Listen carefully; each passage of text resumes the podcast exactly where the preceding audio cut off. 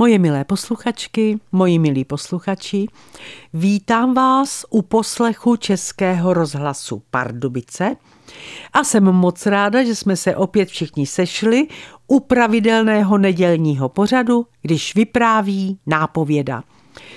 Dnešní vypravování vaší nápovědy se jmenuje Když se některé mobily hárají.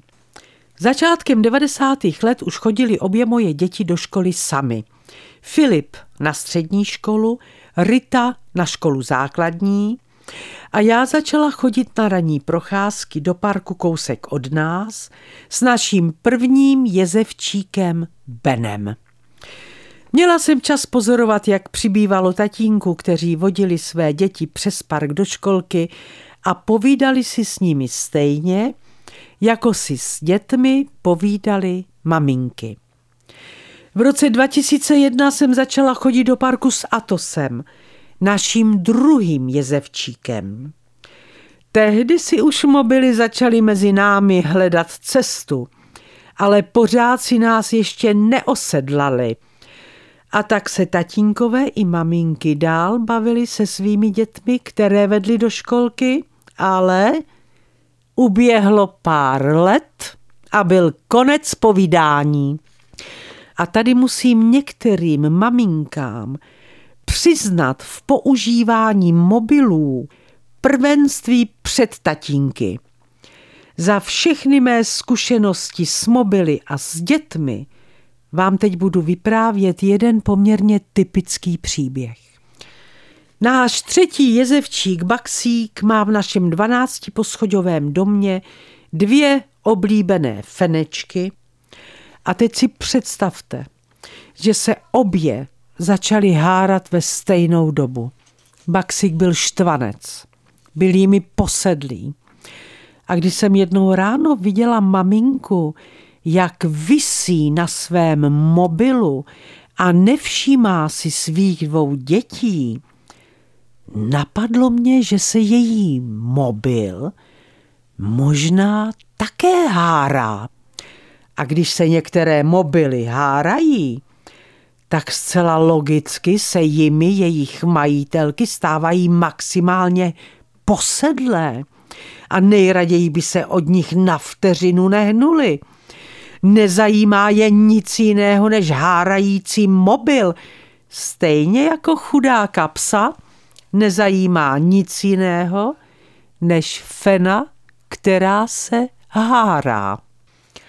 Tahle maminka, která šla ráno se svojí čtyřletou dcerou do školky a dvouletý syn, čekatel na školku, šel vedle nich, měla stoprocentně mobil, který se hárá.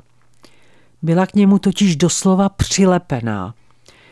Kousek od školky je večerka, kde maminka pravděpodobně dětem kupuje sladkosti. Tak nebylo divu, že dcerka tam chtěla jít a něco sladkého koupit.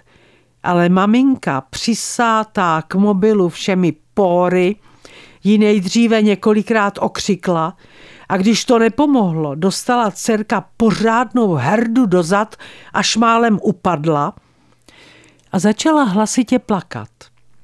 Maminka s hárajícím mobilem a splakající dcerou přešla silnici, na chodníku se otočila a zařvala na dvouletého syna, který se právě zastavil uprostřed rušné silnice.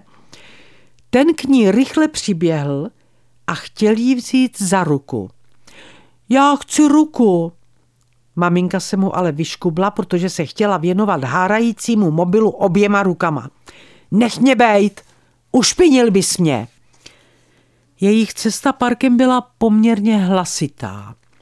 Teď už neřvala jenom dcera, ale řval i syn. A pokud se maminka na dvě vteřiny odtrhla od hárajícího se mobilu, řvala i ona, ale samozřejmě jenom krátce. Když se teď v našem dvanácti poschodáku hárají ty dvě fenky, je to pro mě náročné, ale daleko víc je to náročné pro Baxíka. Nejí, doma neustále kňučí, Když s ním jdu ven, vříská na celý dům a venku mě táhne po cestičkách, kudy šla jedna nebo druhá fenka a nepomůže, že trhám s vodítkem, nepomůže, že křičím Baxi, stůj, pomalu, Baxi, pomalu. Je to marné, je to úmorné a marné.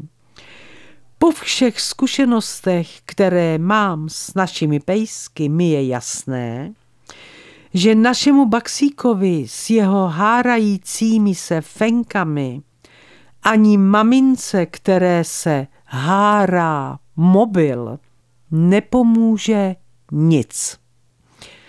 A to je pro dnešek všechno. Moje milé posluchačky, moji milí posluchači, přeju vám všem krásný, klidný a neuspěchaný leden. Opatrujte se, a nezapomeňte za týden v neděli zase poslouchat vaší nápovědu. Vše dobré vám přeje vaše Irena Fuchsová.